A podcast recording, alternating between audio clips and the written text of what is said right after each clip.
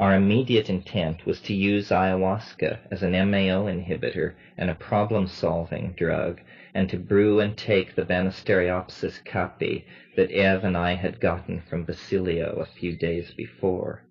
Our move began shortly after dawn in order to avoid the heat of the day. The trek to move ourselves and our equipment to the new home involved going through the pastures, which we had not seen since our mushroom experience two days before. The stropharia seemed to be everywhere. There seemed not to be a cow pie without its golden flush of perfect mushrooms. I promised myself that as soon as we had squared away the new hut and otherwise settled in, that we should again take the mushrooms. We wondered why, why us? To such questions the mushrooms spoke in my mind without hesitation because you have diligently sought the good, and because you trusted no human being more than yourself. The emotional impact of these sorts of exchanges was intense beyond anything I have ever experienced. I felt humbly grateful to the point of tears. I felt exalted. We wanted to salvage paradise for humanity, and we thanked all gods and nature that our eccentric quest, out of all the lives and paths being lived on the earth, was placed by fate to be so near the cutting edge. Where the elder shamanism had failed, we would succeed. The rescue of the timeless pearl of human immortality from the well of death would, through the act of hypercarbolation, become a living reality for every person who had ever lived. All the pain and suffering and war and desperation would somehow be replayed and made right through the intercession of the mystery of higher dimensions and backward flowing time. The wave of understanding that had been gaining since the 27th of January was now about to crest. The wave was so strong as to be nearly visible in everything around us. The lenticular shape of the approaching lapis seemed to be everywhere that I looked. Every shape and form around me was pregnant with its unearthly opalescent depths.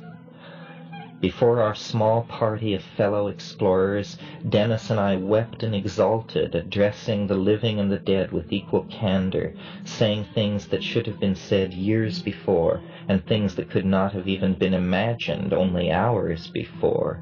We knew that we were behaving bizarrely and were highly emotional, but the intensifying wave of understanding that had gathered itself around us explained all of this. It was, we were assured and assured each other, because ahead of us in time the experimental attempt at hypercarbolation had already succeeded. So many lines of probable fate were sweeping toward the staggering moment of culmination that its inevitability was already sending shock waves and distorted images of the millennium crashing backwards through time. Dennis recently reminded me that I assured all present that so inevitable had our experiment become that if we did not tend the fire and brew the yahe, then these things would be done by themselves. Dry wood rustling out of the forest, gathering itself into the ring of firestones and there to burst into flames. The yahe spontaneously shredding and immersing itself in the waiting pot of water. At the time, this was an easy extrapolation from the hurricane of shamanic gnosis and synchronistic coincidences that was both confirming our success to come and at the same time distorting the very ontological basis of our reality as the inevitable choro of time and necessity narrowed around us and the black hole of a hypercarbolation attempt strengthened its grip on us and drew us with ever increasing inevitability toward the singularity in time where an unimaginable transformation awaited all on our planet.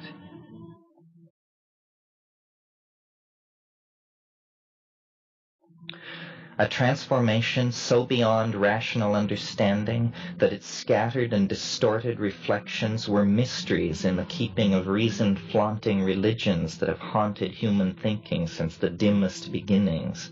Running through my mind then for the first time in years was a childhood carol long forgotten. O little town of Bethlehem, how still we see thee lie.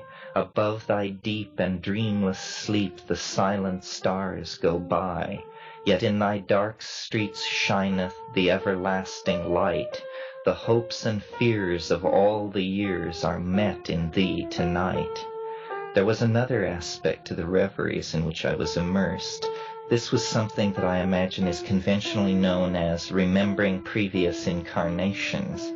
There was an influx of information about being another person in another time, but the time was fantastically ancient and the world portrayed without any historical validity. Perhaps these images come from the same depths that are the source for some people of the conviction that Atlantis or Lemuria once ruled a world no trace of which remains.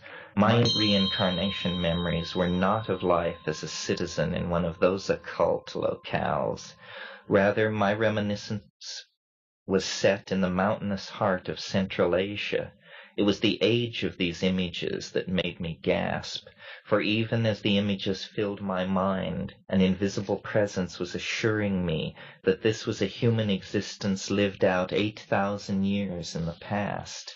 I recognized myself as a reflex of Tingi, the first shaman, a powerful magician and an inhabitant of Tibet eight millennia ago. Not a primitive, but a technician of hallucinogens and crystals whose long gaze pierced into future time, even to the resolution of our little expedition poised on the brink of the perfection of the opus.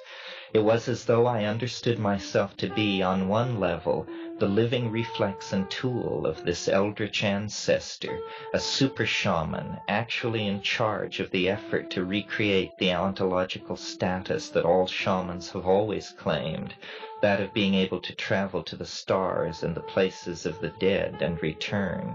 That was the task of this Bön master, touching many events and minds in the long and meandering river of centuries.